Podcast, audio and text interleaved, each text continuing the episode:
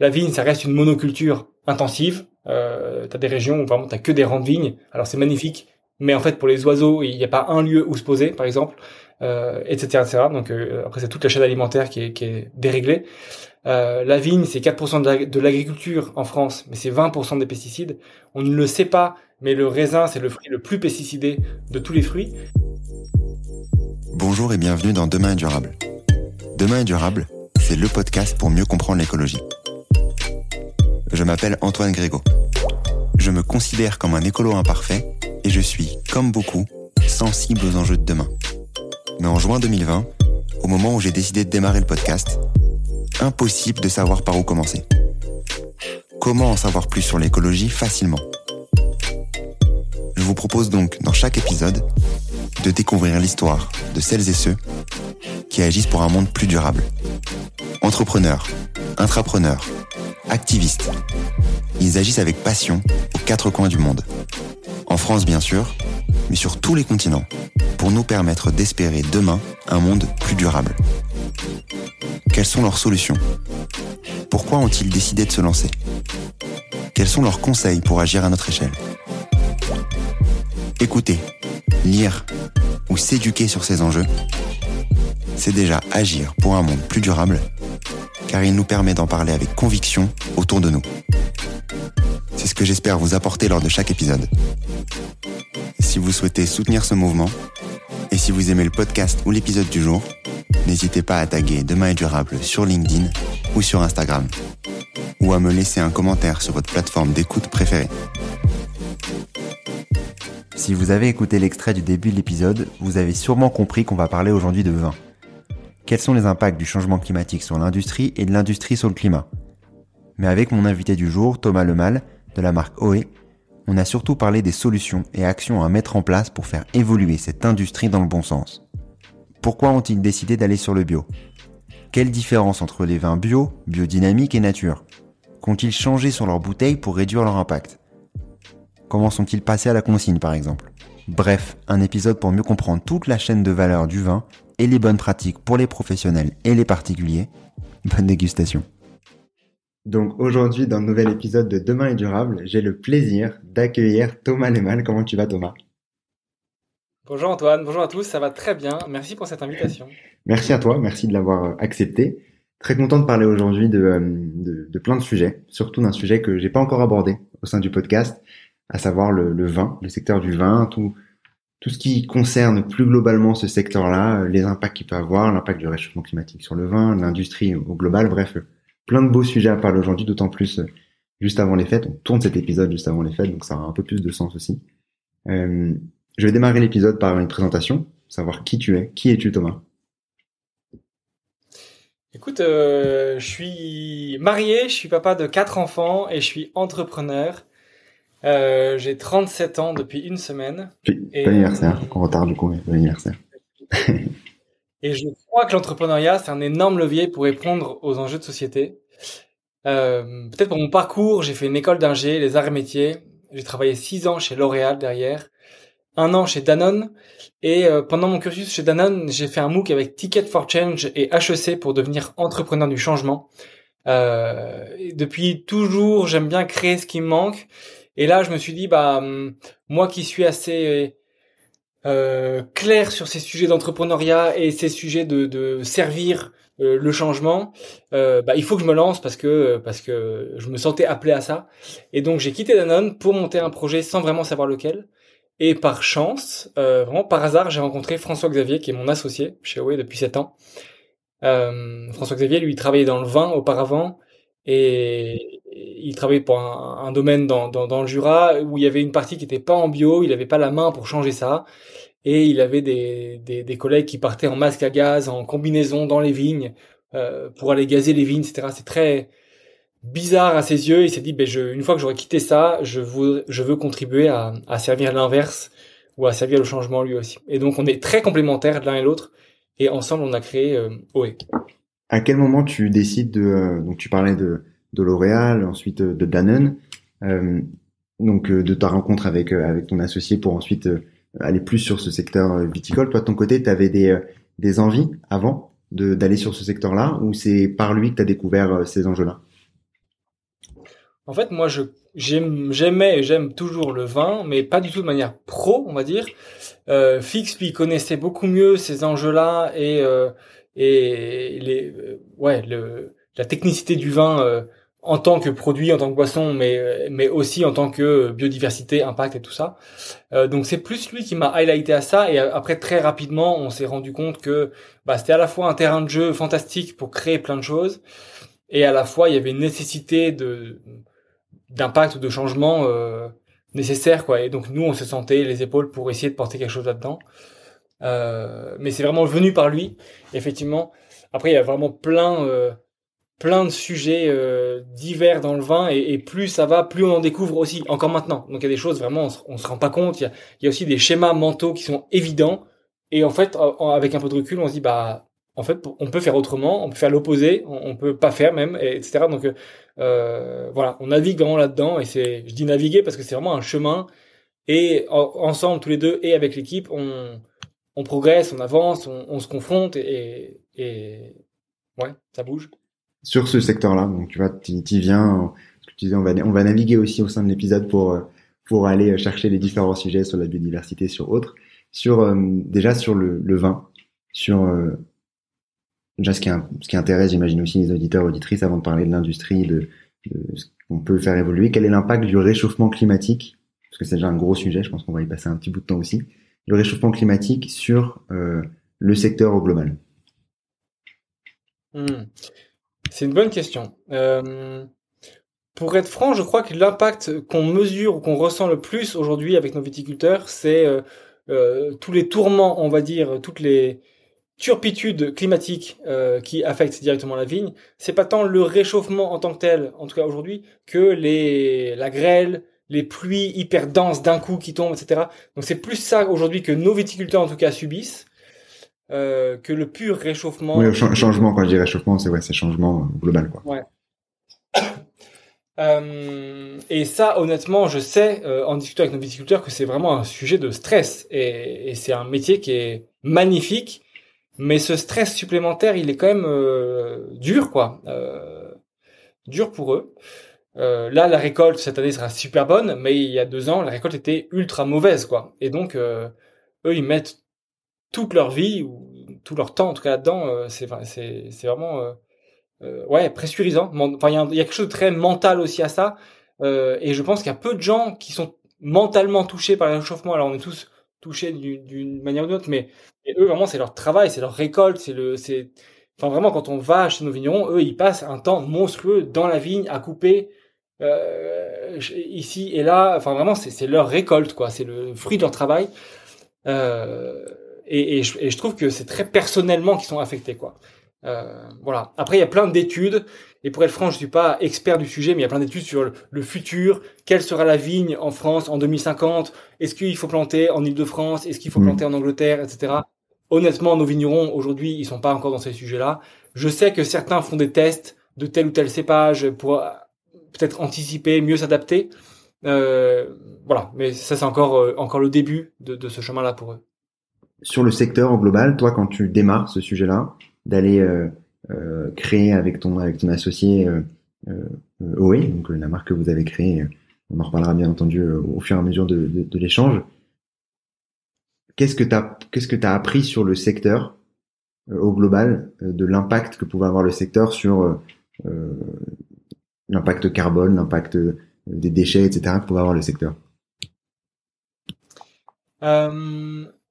bah, il y a plusieurs zones d'impact, il y a plusieurs sujets. Euh, c'est une vaste question.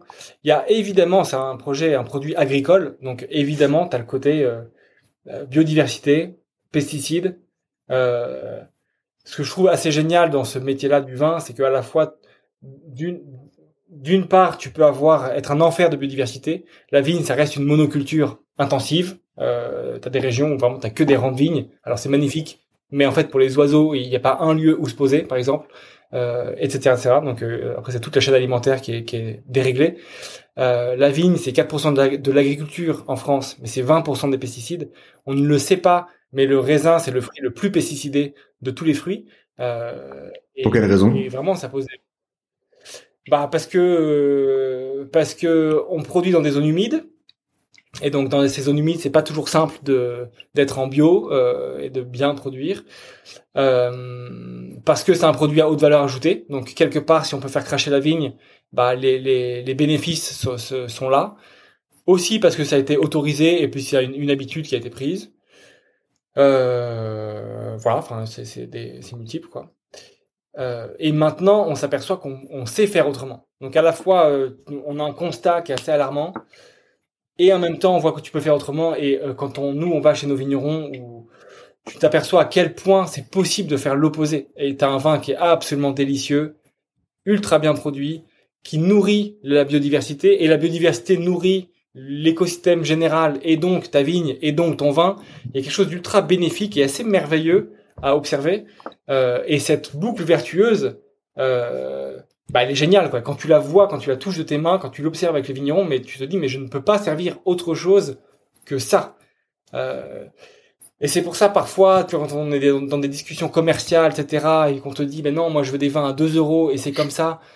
Mais tu te dis mais mec, en fait, oui, t'as un prix 2 euros très bien, mais mais c'est impossible de servir la biodiversité, c'est impossible de même de ne pas la détruire avec ce vin 2 euros. Donc tu m'imposes ça. Donc déjà, moi je perds le deal parce que jamais je répondrai à ça.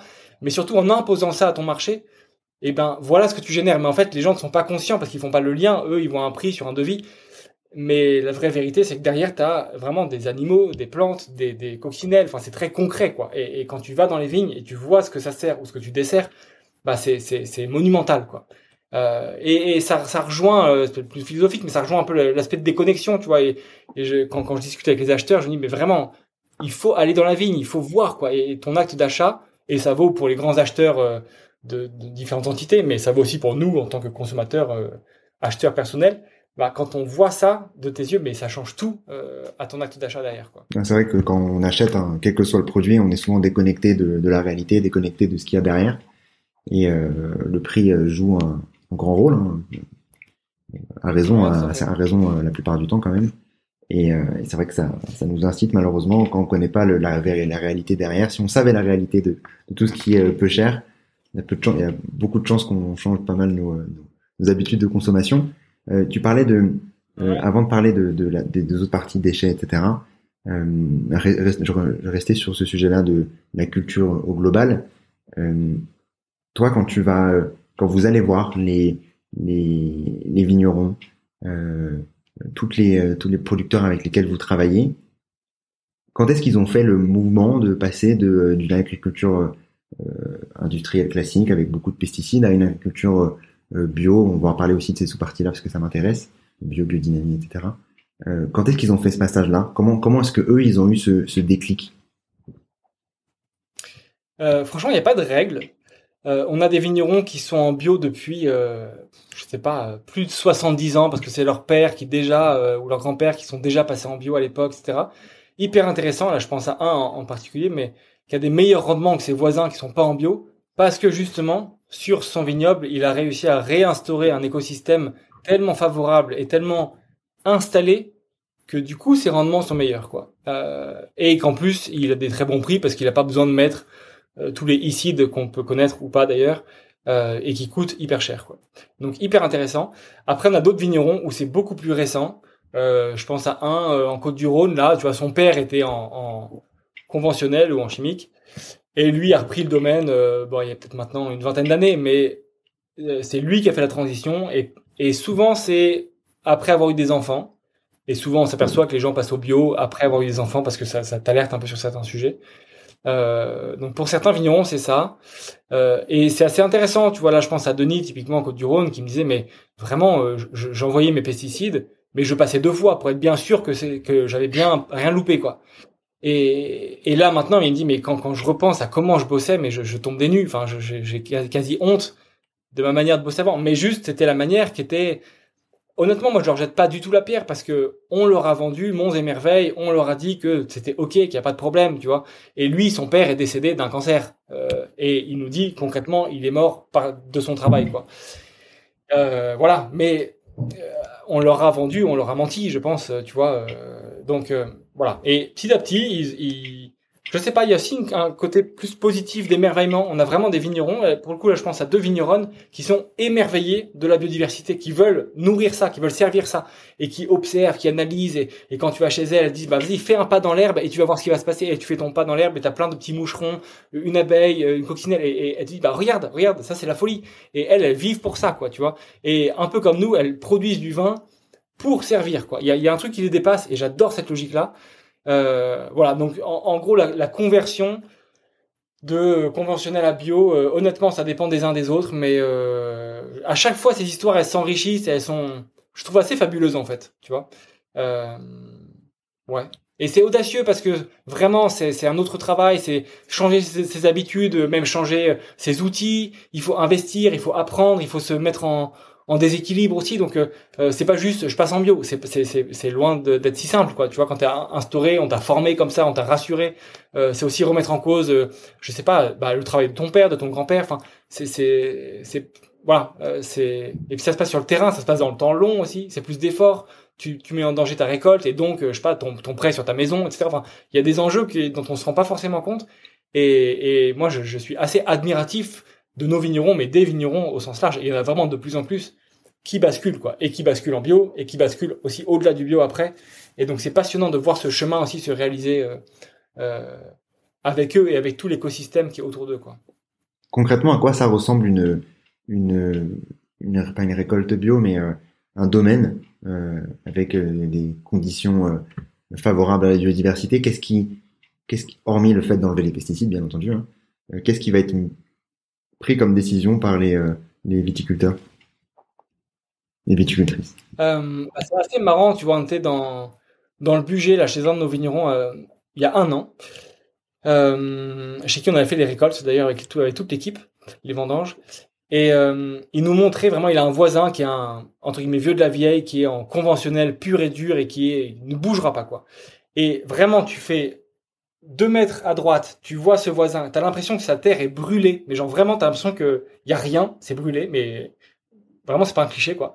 Tu fais deux mètres à gauche, tu es chez eux, et t'as de l'herbe, t'as as du vert, mais genre vert fluo presque, tu vois, enfin c'est une belle journée.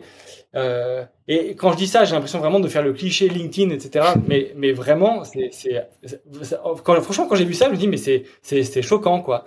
Euh, enfin la différence est choquante. On a une où vraiment c'est un peu jardin d'Éden, je tire un peu le trait, mais et l'autre c'était euh, vraiment brûlé quoi.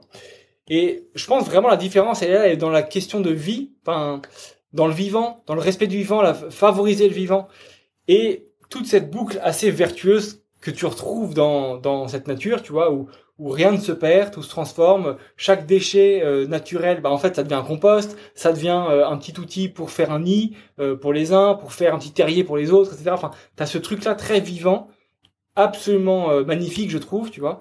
Et nos viticulteurs, ou en tout cas un viticulteur qui va être en bio et au-delà, bah, il va chercher à favoriser ça et à utiliser ça au profit de sa vigne ou, intégrer sa vigne dans ce schéma-là, quoi, tu vois. Et euh, ça nécessite pour eux une connaissance du vivant qui est passionnante, mais qui est challengeante aussi. Et ce qui est impressionnant, c'est que c'est un peu sans fin ce travail-là, tu vois. Donc ils sont tout le temps en train de découvrir une nouvelle herbe, une nouvelle espèce, une nouvelle relation entre deux espèces, etc. Et donc, euh, bah, eux, ils cherchent à favoriser ça, enrichir ça, euh, enrichir la terre. Et euh, tu vois, souvent, quand tu vas chez nos vignerons, et encore plus ceux qui sont en biodynamie, parce que vraiment, ils travaillent ça précisément, mais ils vont creuser dans la terre et toucher la terre, tu vois qu'elle est qu'elle est un peu humide, qu'elle est légère, enfin, tu vois qu'elle est, je sais pas, il, y a de la vie, quoi. Tu vois, tu vois des vers de terre. Certains mesurent le, taux de vers de terre par kilogramme de, de terre, etc. Euh, dans une vigne pas bio, bah, bah évidemment, t'as pas ça. Et hum, tu as moins cette sensibilité-là, et donc tu viens compenser par d'autres produits, évidemment, extérieurs, etc. Euh, voilà, mais je, mais je pense que tu as cette vie, en fait, c'est vraiment ça la différence, quoi. Tu as cette vie, et un peu lié à ça, tu as de la joie, enfin, il y a un truc très, encore une fois, un peu philosophique. Ouais, ça se nourrit, quoi. les, deux, les deux se nourrissent au fur et à mesure, on passe d'une agriculture un peu classique où on, on va dire, on subit, enfin, on va pas faire des, des pas faire des clichés comme tu dis, hein, ça n'a pas, ça pas d'intérêt, mais où on peut potentiellement subir le fait d'être dépendant de cette pesticide à redécouvrir un peu un métier, c'est euh, redécouvrir une autre manière de, une autre manière de produire. Après, faut être vraiment motivé pour le faire aussi. Hein. C'est quand même un passage d'un autre métier à un autre. C'est pas les mêmes métiers comme tu dis, même si la base est la même. Mais euh, ouais, ça doit être assez, euh, assez impressionnant à voir honnêtement, de voir la différence entre deux domaines entre deux domaines côte à côte. Tu parlais de d'un terme juste avant, la biodynamie. Hum, je voulais que tu m'expliques, si tu peux, la différence entre il y a plein de termes. quand, j'aime aussi le vin, bien entendu, mais je suis pas un expert, loin de là. entre les vins euh, biodynamiques, entre les vins bio, entre les vins nature, je crois aussi. Euh, c'est quoi les différences entre chaque et on va pas les classer en termes de degrés, mais comprendre ces différences-là pour euh, pouvoir mieux euh, nous aider à choisir aussi ce type de vin, savoir sur quoi on met notre argent aussi. Euh, alors, donc il y a nature, bio et biodynamie, c'est un peu les trois existants. Il y a toujours d'autres choses en plus, mais euh, bio, en gros, l'idée c'est de pas mettre d'intrants euh, chimiques. Donc tout ce que tu peux mettre sur la vigne est naturel, avec par exemple des limites comme le cuivre, où le cuivre c'est une matière naturelle. Mais si t'en mets trop, euh, le cuivre c'est un pesticide, mais naturel. Si t'en mets trop, bah tu peux euh, détruire les sols parce parce que c'est euh, nocif s'il y en a trop quoi. Il y a plein de choses naturelles qui en fait sont nocives si t'en prends trop. donc ça c'est le bio. Euh, moi, ce que j'aime, c'est aller au-delà du bio aussi, parce qu'en fait, les, critères du bio sont vraiment très sur euh, ciblés sur les intrants que tu mets ou les intrants que tu mets pas sur la sur, la vigne, quoi. Euh, dans les vins de nature, c'est l'idée, le concept, c'est plutôt de laisser la nature au maximum prendre soin de la vigne et, et, vivre, quoi. Mettre aucun intrant, donc tu tends vers ça, euh, y compris les sulfites. Une fois que tu as produit le vin, les sulfites, ils viennent stabiliser le vin, tu vois, pour, pour pas qu'il bouge. Euh, et donc dans les vins nature, tu mets euh, pas de sulfite. Donc t'as pas d'ajout de sulfite par la suite, c'est ça? Oui, voilà. Sachant que naturellement, le vin produit des sulfites, naturellement. C'est pour ça que sur, sur, chaque bouteille, y compris des bouteilles de vin nature, il y a marqué ce vin contient des sulfites, parce que naturellement, le vin en produit. Ce qui, ce qui lui permet d'être équilibré. Dans des vins avec des sulfites ajoutés, bah, t'en rajoutes pour tenir cet équilibre. Et si tu veux des vins qui ne bougent pas, bah, tu rajoutes la blinde de sulfite et comme ça, il est vraiment équilibré, sachant que ça se ressent derrière. Quand tu veux dire équilibré, ça veut dire qu'il tient dans le temps? Ça veut dire quoi équilibré? Euh, bah, qui tient dans le temps et qui passera pas au vinaigre, qui passera pas. Euh, le, en fait, le vin c'est un état instable. Donc si, enfin, pour le tenir stable, tu mets des sulfites, euh, ça le tient stable quoi. Euh, sinon, il peut passer au vinaigre, par exemple. Et c'est dans le cliché des vins nature, bah, les gens qui veulent décrédibiliser les vins nature disent bah justement c'est des vins qui sont pétillants c'est des vins qui sont bizarres etc parce que ils sont pas stables mais pour autant as des vins nature qui sont absolument exceptionnels voilà euh, peut-être un, petit bémol sur les vins nature alors je suis pas un grand expert des vins nature mais il euh, euh, y, a peut-être peu de cadres encore aux vins nature ce qui est cool parce que c'est quelque chose de très libre et en même temps du coup c'est peut-être moins contrôlé ou moins labellisé moins certifié voilà c'est un peu une, une sorte, voilà, certaine vue des, des choses euh, vin bio, c'est très contrôlé, etc. Mais c'est sur un périmètre qui est quand même petit, mine de rien. Euh, tu peux faire cinq fois le tour de ton, de, ton domaine en tracteur tous les soirs, euh, tu restes bio. Tu vois, mm. ça, ça n'empêche pas d'avoir des incohérences. Quoi. La biodynamie, c'est hyper intéressant. Euh, c'est Steiner, alors j'ai pas l'année, mais c'est vraiment un très ancien euh, Steiner qui a, qui a, écrit les préceptes de la biodynamie. En très gros, l'idée c'est de travailler aussi en conscience de la nature, en conscience de la lune, de ses effets, des étoiles, etc. Donc c'est quelque chose d'un peu plus peut-être philosophique aussi. Et il y a plein de gens, je trouve ça hyper intéressant, tu vois, plein de gens qui, qui rapprochent la biodynamie de la médecine chinoise, où tu vois des effets, mais tu sais pas forcément les expliquer scientifiquement de manière très cartésienne, etc. Moi, je discutais avec, dans un très grand domaine en Bourgogne avec le chef de culture qui me disait, bah moi, je suis en biodynamie, euh, je, je sais pas tout expliquer, mais j'en vois les bénéfices dans le vin. Et, donc, j'adore, quoi, tu vois. Et lui, il me dit, par exemple, euh, bah, quand t'as un groupe d'amis et quelqu'un est de bonne humeur, et bah, bizarrement, le groupe d'amis est de bonne humeur, quoi. Donc, il y a un truc qui se propage sans que ça s'explique vraiment, etc., tu vois. Et, et donc, lui me dit, bah, quand je vais dans les vignes, je tends, je cherche à être de bonne humeur, j'essaie de me mettre de bonne humeur, etc., parce que je pense que ça va propager de la bonne humeur à ma vigne. Alors oui, ça peut être complètement perché, et pour autant, eh ben, il fait un des plus grands vins de Bourgogne, euh, voilà, euh, qui se vend euh, des milliers d'euros, etc. Tu vois, donc voilà. Euh, et il y a des vins beaucoup plus simples et beaucoup plus accessibles en prix qui sont en biodynamie et avec des vignerons hyper sensibles à ces questions-là. Voilà. Dans, la biodynamie, tu as des jours feuilles, des jours fruits, et donc tu fais les vendanges tel jour aussi en fonction de la lune, des positions, etc. Enfin, tout ça, c'est très documenté. Euh, c'est hyper intéressant. C'est très clivant, euh, mais hyper intéressant. Voilà. Euh, dans la biodynamie, il y a un travail avec la biodiversité aussi qui est beaucoup plus riche qu'en bio, que je trouve aussi très intéressant et qui est peut-être plus factuel pour le coup euh, de ce côté-là. nature, euh, bio, nature et, et, biodynamie, donc les trois types de vins, on va dire un peu plus responsables par rapport par rapport aux autres, hein, qui ont ne disent pas de pesticides et qui vont encore plus loin dans, la partie culture et aident à la biodiversité de manière, de plus concrète. Sur, tu parlais de déchets tout à l'heure, des déchets de de biodiversité, donc là c'est sur un autre sujet. Vous faites partie des, rares, euh, je dis rares parce que j'en connais pas d'autres, hein. donc c'est à toi de me dire comment est aussi le, secteur, comment est-ce qu'il évolue, à euh, faire appel à la partie consigne, notamment sur la partie vin, avoir changé aussi vos, vos étiquettes, euh, les certaines parties sur l'étiquette, la capsule, je crois, etc. Est-ce que tu peux m'expliquer déjà tout ce cheminement-là Comment est-ce que vous avez remis en, pourquoi déjà vous avez remis en question ce, ce, cette bouteille, hein, parce que pour nous c'est classique, c'est une bouteille euh, avec un bouchon en liège euh, ou en plastique, ça dépend, ça dépend de provenance aussi, j'imagine, euh, en liège et euh, une capsule aussi au-dessus. Qu'est-ce qui, pourquoi avoir fait ces, ces, cette décision-là et pourquoi avoir aussi utilisé cette partie consigne? Ouais, en fait, quand on a créé la boîte, tu vois, avec l'équipe, de fait, toute l'équipe est ultra engagée et veut servir, quoi. Et donc, on est tout le temps en train de se poser des questions et de remettre en cause des choses un peu établies. Et depuis toujours, on se disait, mais hmm, il faudrait que la consigne revienne. Euh, comment c'est possible que la consigne se fasse dans le vin, etc. Mais c'était un peu un truc que nous-mêmes dans la tête, on l'avait un peu de manière euh, impossible. Quoi. Euh, et puis à un moment, on s'est vraiment posé. C'était vraiment il y a peut-être trois, trois ans, trois ans et demi. Moi, je me suis posé euh, avec une partie de l'équipe et on s'est dit, mais c'est quoi le next move? C'est quoi le changement qui fera que vraiment on change la donne, quoi? Oui, ce qu'on fait, c'est bio. Oui, c'est des petits vignerons. Oui, il y a plein de petits engagements. Mais c'est quoi le move d'après, quoi? Et à ce moment-là est sorti le sujet consigne. Et on s'est dit, mais euh, est-ce qu'on peut pas prendre ce sujet à bras le corps? Et qu'est-ce que ça veut dire si on le prend? C'est quoi le truc, quoi? C'est quoi la clé? Et là, on s'est aperçu qu'il y avait d'autres gens autour de nous qui bossaient sur le sujet, d'autres gens qui faisaient des tests, d'autres gens qui avaient appris, etc. Donc on n'est pas du tout les seuls. C'est sûr qu'on est pionniers dans le vin, ça c'est sûr. Euh, mais vraiment, euh, c'est un écosystème qui rend le truc possible, quoi. C'est pas du tout un acteur. Euh, et donc là, on a commencé, c'était passionnant, un vrai travail de détective, mais vraiment c'était passionnant. C'est-à-dire qu'on a pris chacun des éléments et on, le confrontait avec différents acteurs pour euh, bah, le rendre bénéfique, quoi. Et donc, euh, on a retravaillé l'étiquette, euh, on a retravaillé la colle, la bouteille, on a réuni tous les, on a contribué à réunir tous les acteurs du réemploi en France pour décider un format de bouteille unique, etc on a fait des tests, on a fait des erreurs, etc., etc.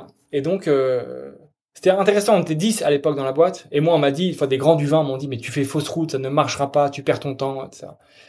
Et bizarrement, ça fonctionne. Maintenant, ça fonctionne dans toute la France. D'autres acteurs s'y mettent et ça a grave du sens. Et maintenant qu'il y a une crise monumentale sur le verre et sur l'énergie, eh bien, on voit que la consigne, c'est une grande partie de la réponse. Enfin, c'est majeur, quoi.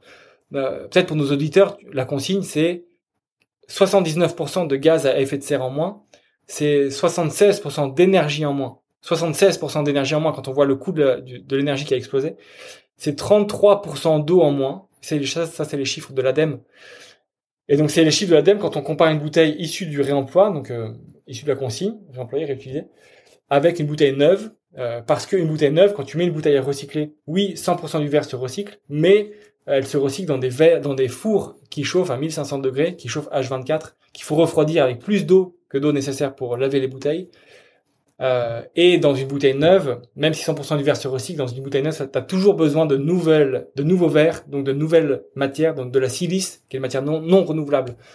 Tu vois, dans une bouteille transparente, c'est 80% de verre neuf qu'il faut. Euh, et dans une bouteille sombre, antique, c'est au moins 20% de verre neuf.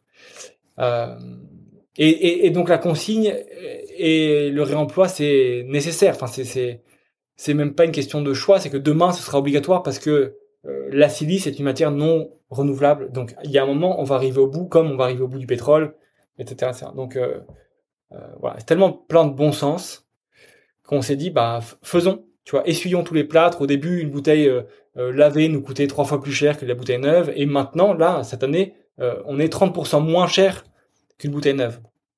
Donc l'impact est majeur, et c'est hyper intéressant parce que c'est tu souvent on a ce cliché de se dire bah quelque chose de plus écologique est plus cher. C'est comme ça. Euh, et bah là, c'est un bel exemple d'écologie moins chère, quoi. Tu vois? De la même manière, on a enlevé nos capsules sur nos vins.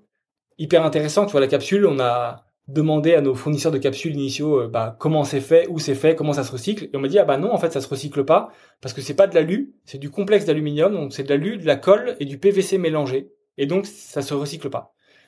Donc ça veut dire que sur toutes les bouteilles qu'on connaît qui ont une capsule, c'est du déchet, mais du vrai pur déchet. Tu peux rien en faire, quoi. Et donc, assez rapidement, on a vu, on a challengé avec notre communauté, et on s'est dit, mais non, on fait sauter ce truc-là, et, et maintenant d'autres gens s'y mettent. On est, de fait, on n'était pas non plus les premiers, et c'est plein de bon sens, quoi. à quoi ça sert une capsule euh, Et ça, encore une fois, à quoi ça sert, tu dis? Euh, bah, initialement, tu avais la Marianne sur la capsule, donc vraiment l'ange, le, le besoin, c'est d'avoir la Marianne et de prouver que tu as payé la taxe euh, sur, euh, sur le, le, vin.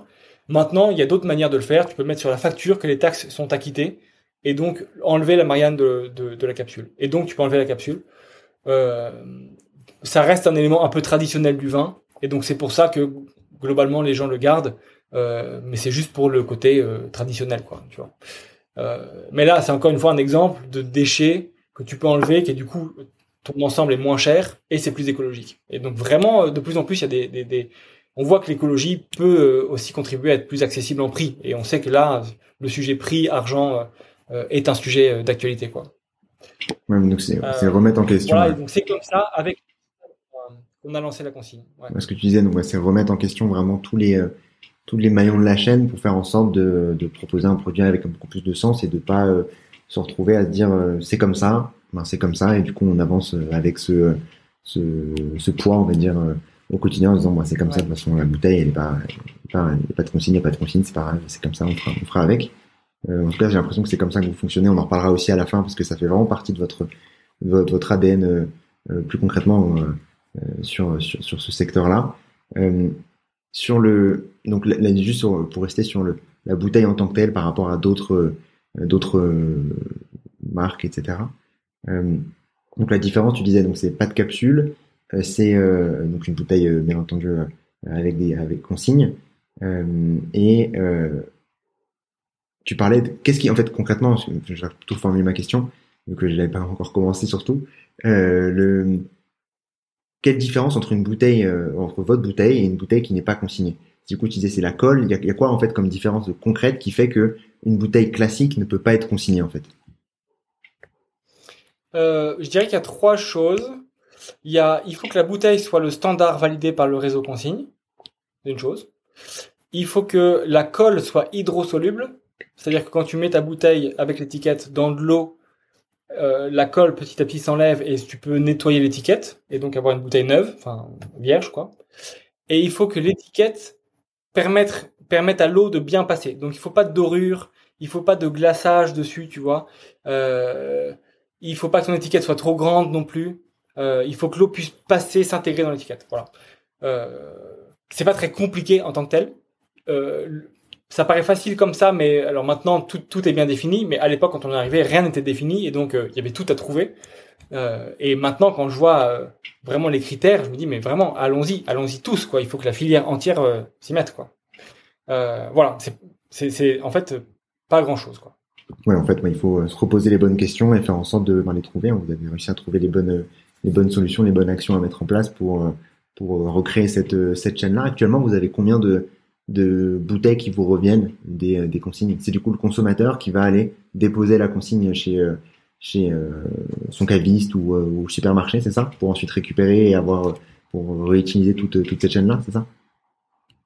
Ouais, c'est exactement ça. Ou bien le consommateur quand c'est des B2C, des particuliers, ou bien, tu vois, quand on travaille avec des restaurants, bah eux, c'est plus facile, ils n'ont pas perdu le mouvement parce qu'ils le font toujours sur d'autres d'autres boissons. Et donc eux, on les sert en casier, puis ils remplissent les casiers avec les bouteilles vides, et puis hop, quand on va livrer, on ramasse les casiers. Et ça, c'est un fonctionnement qui fonctionne bien. Euh, Peut-être le plus dur, tu vois, dans la consigne, c'est effectivement pas tant l'aspect physique de la bouteille que le flux logistique. Et le flux logistique, en fait, il est euh, pas compliqué, mais complexe. Et donc peut-être nous, le secret qu'on a réussi à percer, c'est bon, de rendre physiquement les bouteilles consignables et lavables, mais aussi de mettre en lien tous les acteurs nécessaires pour que le flux logistique puisse fonctionner. Euh, et pour nous, c'est ça qui a été aussi la clé, quoi. Euh, et peut-être la force qu'on a eue, c'était de justement faire les bonnes euh, synchronisations, les bons liens, tester, essuyer les plâtres, voilà. Et donc effectivement, tu peux acheter ta bouteille dans une épicerie, par exemple qui vend les vins OE. On en a à peu près maintenant 1000, tu vois, il y a 1000 lieux en France à peu près où il y a la consigne et ça se déploie de plus en plus vraiment. tout le monde teste, cherche à ouvrir, etc.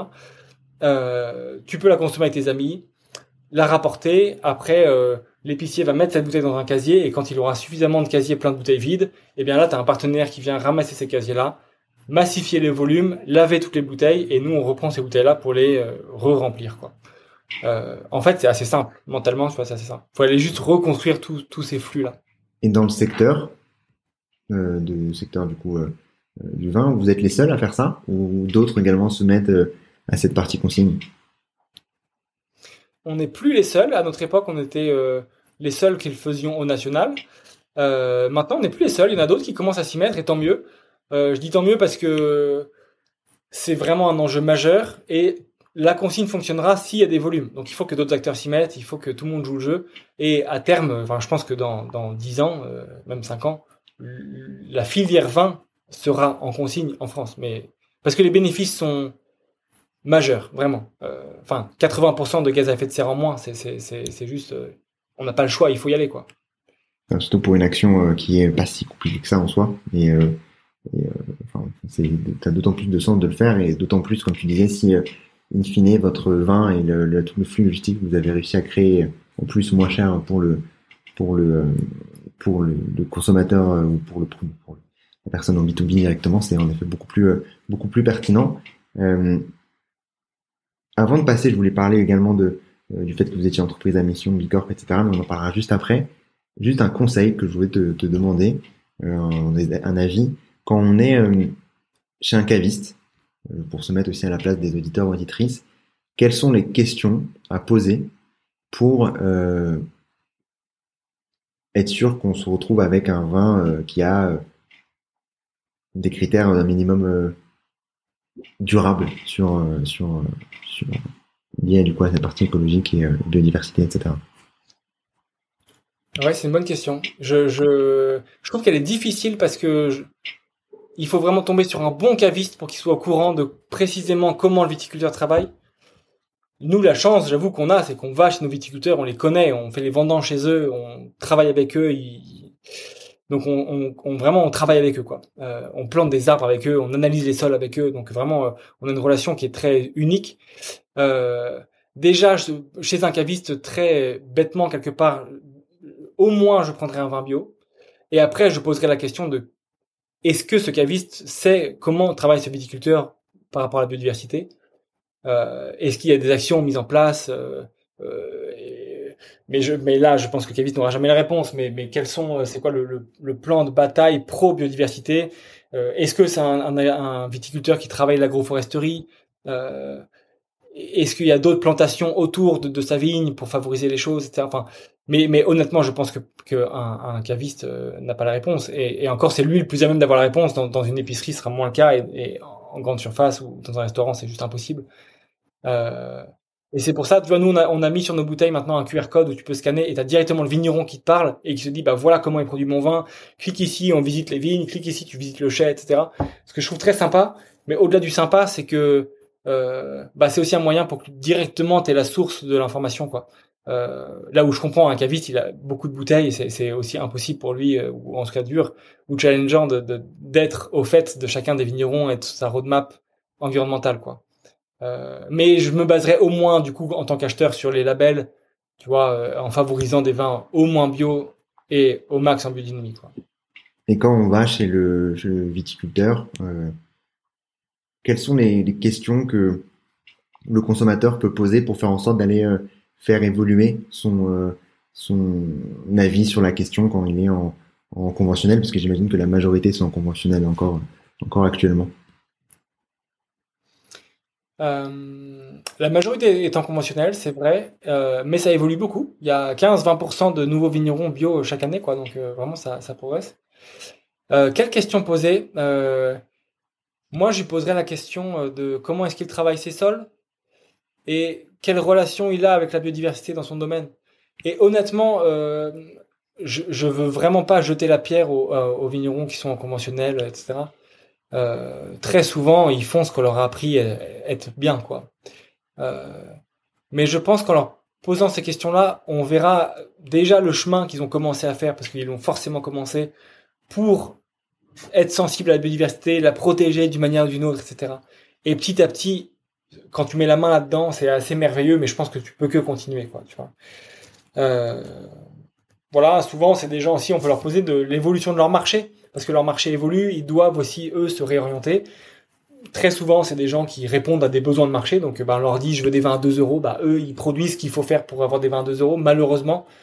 Euh, mais peut-être aussi, ils peuvent travailler pour avoir d'autres débouchés, peut-être plus valorisantes euh, financièrement parlant. Et donc, ils peuvent aussi mettre plus de main-d'œuvre et s'engager plus fortement pour la biodiversité, pour le bio, etc.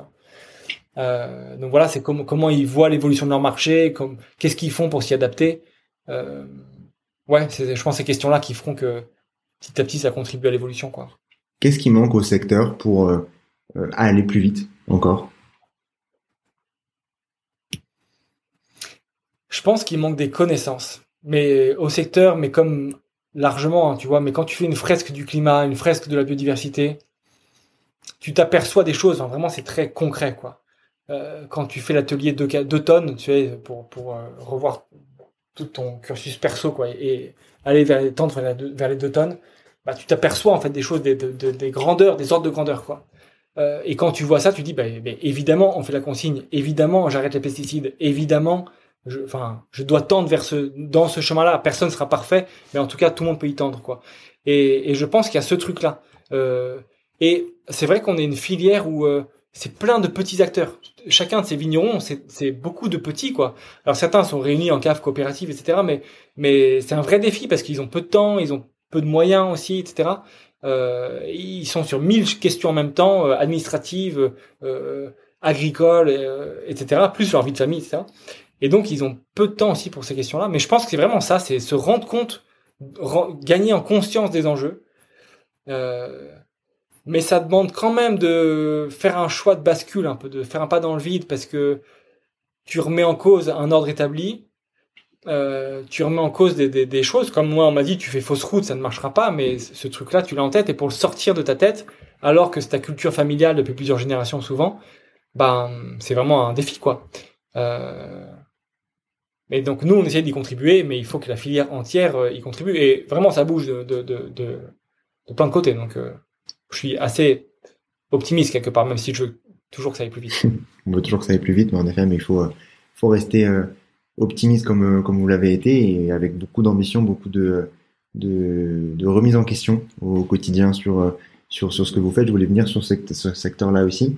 Vous êtes Bicorp, du coup, vous êtes une entreprise à mission aussi.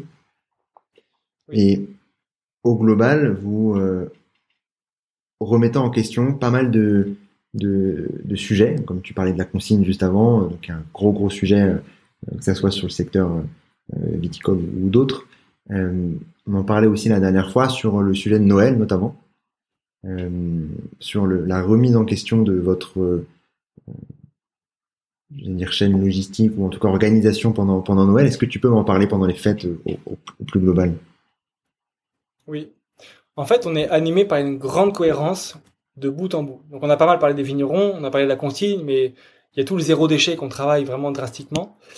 Mais il y a aussi tout l'aspect humain moi, je crois vraiment que quand un client achète bio, il achète aussi un état d'esprit bio, on va dire positif de manière générale. quoi. C'est pas qu'un simple label, ça. Euh, et je pense aussi que l'entreprise euh, doit évoluer et servir le bien commun. Je pense que c'est possible et je pense que c'est nécessaire.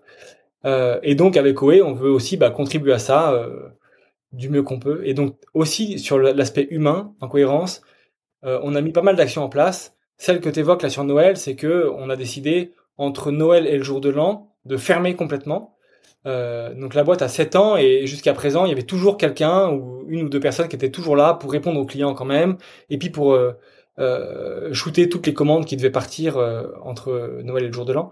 Et là, on s'est dit mais il n'y a pas de raison en fait que que cette urgence prenne le dessus sur nos vies de famille et que euh, du coup ce soit les, les équipes et souvent les équipes logistiques euh, qui restent là et qui aussi ils ont leur famille euh, un peu partout en France, euh, qui restent à Lyon, là où on est, pour shooter. Alors oui, on s'organise et ok, il y a des rotations, tout ça. Pour autant, je trouve merveilleux si une boîte peut offrir à ses équipes bah, un beau Noël en famille, serein, tranquille, voilà. Et effectivement, certainement qu'on perdra des commandes ici ou là, mais je me dis que sur le long terme, c'est bénéfique, les gens le verront, euh, verront le sens que qu'on essaie d'apporter à ça, et quelque part de recevoir sa commande euh, 48 heures après, ou bien sa commande euh, une semaine ou dix jours après, honnêtement, ça change pas la donne, quoi. Euh, on vend pas des médicaments, euh, mais on vend du vin et ça reste ok, quoi, je trouve. Euh, voilà. Après, sur la cohérence, on, on, on, a employé des personnes avec un handicap euh, en CDI chez nous, euh, au contact, et j'adore ça. ils nous apportent énormément. On est transparent sur les salaires, on crée les conditions d'une certaine bienveillance et on est tout le temps en, en alerte là-dessus pour pour nous améliorer sur certains aspects. Voilà, il y a plein de choses qu'on fait comme ça pour favoriser la vie de l'équipe.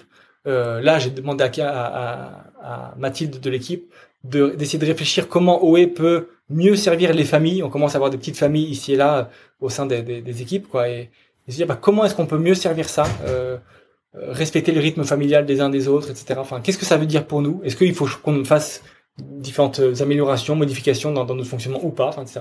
Voilà, essayer de réfléchir à tout ça. Et je pense que cette cohérence-là, c'est ça qui nous anime, c'est ça qui nous démarque aussi. Euh, et vraiment, je veux pas dire qu'on est parfait, loin de là, parce que plus ça va, plus on avance, plus on voit tout ce qui reste à faire. Mais ce que j'adore chez nous, c'est ce, c'est ce chemin qu'on essaie d'avoir, essayer de voir qu'est-ce qu'on a dans les mains et comment on peut le mettre au profit du bien commun, comment ça peut aider les uns les autres, comment, comment on peut en faire quelque chose, quoi. Et j'adore cette histoire-là. Euh, moi, c'est ce qui m'anime le plus. Et donc, voir les déchets qu'on a, comment on peut en faire quelque chose, voir, bah, est-ce que la question du handicap, on peut en faire quelque chose, voir, euh, euh voilà, tous ces sujets-là. Et, ouais, c'est dur, mais c'est passionnant. Et c'est ça qui nous anime vraiment. Et d'utiliser ce qu'on fait pour servir, quoi. J'aime bien cette logique-là, quoi. Je voulais terminer par les trois questions de fin, euh, Thomas, en commençant par euh, un contenu. Est-ce que tu aurais un contenu à nous partager qui t'a marqué récemment? Ouais, euh, bah récemment j'avais j'ai lu le, le, livre Entrepreneur malgré moi d'Yvon Chouinard. Yvon Chouinard, c'est un peu un, un modèle pour beaucoup d'entrepreneurs du changement. c'est lui le fondateur de Patagonia. Euh, euh, il a vraiment contribué à Bicorp, il a vraiment contribué à 1% pour la planète. Euh, et vraiment, il est dans ce mouvement-là d'utiliser l'entrepreneuriat pour faire le bien. Euh, ouais, et donc son bouquin est vraiment un, bel exemple de, tout ça. Et là, très récemment, il a annoncé confier Patagonia à une association dédiée et donc sortir, enfin, ne pas mettre Patagonia en bourse alors qu'il aurait pu se faire des millions, des centaines de millions d'euros ou de, dollars mais confier Patagonia à une entité euh, au-dessus euh, pour protéger la planète, quoi, pour servir la Terre. Et, et ouais, c'est un gars qui est radical, ultra inspirant et un vrai businessman, donc euh, canon. Est-ce que tu as une action pour agir dès demain dans le bon sens? Ouais, une action pour agir dès demain, bon, il y en a, il y en a mille, mais une, une chose que moi je m'applique à moi et vraiment que j'aime bien, c'est d'être fier de chaque achat que je fais. Et donc j'avoue que j'achète peu de choses, mais chaque chose que j'achète, je la choisis, je prends le temps de la choisir. Euh, quelque part, je me passionne pour ça, et ça peut être euh, un simple vêtement, ça peut être une paire de chaussettes, mais j'adore ce truc-là. Et donc c'est vrai que ça me prend plus de temps, mais j'avoue que ça me passionne, et chaque chose, j'en suis fier, j'ai une histoire à raconter dessus, etc. Et du coup, j'achète aussi des choses peut-être plus durables, qui ont peut-être plus de valeur financière, mais plus de valeur aussi à mes yeux. Euh, j'en achète moins. Il y a quelque chose d'assez bénéfique à ça. Je pense que si tout le monde était fier de ses achats, bah, il y aurait quelque chose qui changerait. Et enfin, un ou une invitée que tu recommanderais dans le podcast. Ouais, euh, je, franchement, je pense à Marie de We C'est une lyonnaise aussi comme nous. Et Marie, elle comme moi, elle a fait Ticket for Change. On se retrouve régulièrement sur des, des, des ateliers Ticket for Change.